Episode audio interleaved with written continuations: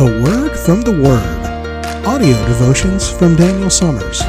Find more online at devotions.summershome.org. December 7th, 2019. Advent Peace. Peace is an inherent desire of the human heart. We do not like to be upset or in constant conflict. We long for peace. While we tend to define peace as simply the absence of conflict, true peace goes much deeper than that. The promise of peace, true peace, shalom, is woven throughout scripture. When God's originally created peace was shattered in the garden, he promised one day to restore that peace.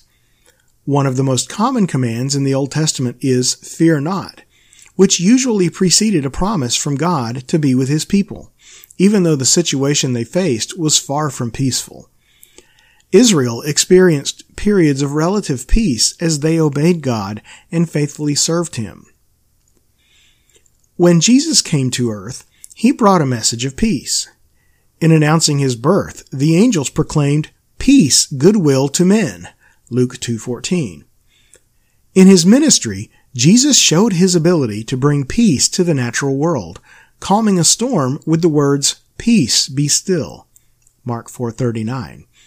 And when Jesus tells his disciples about the Holy Spirit, he said, Peace I leave with you, my peace I give unto you, not as the world gives, do I give to you. John 14:27.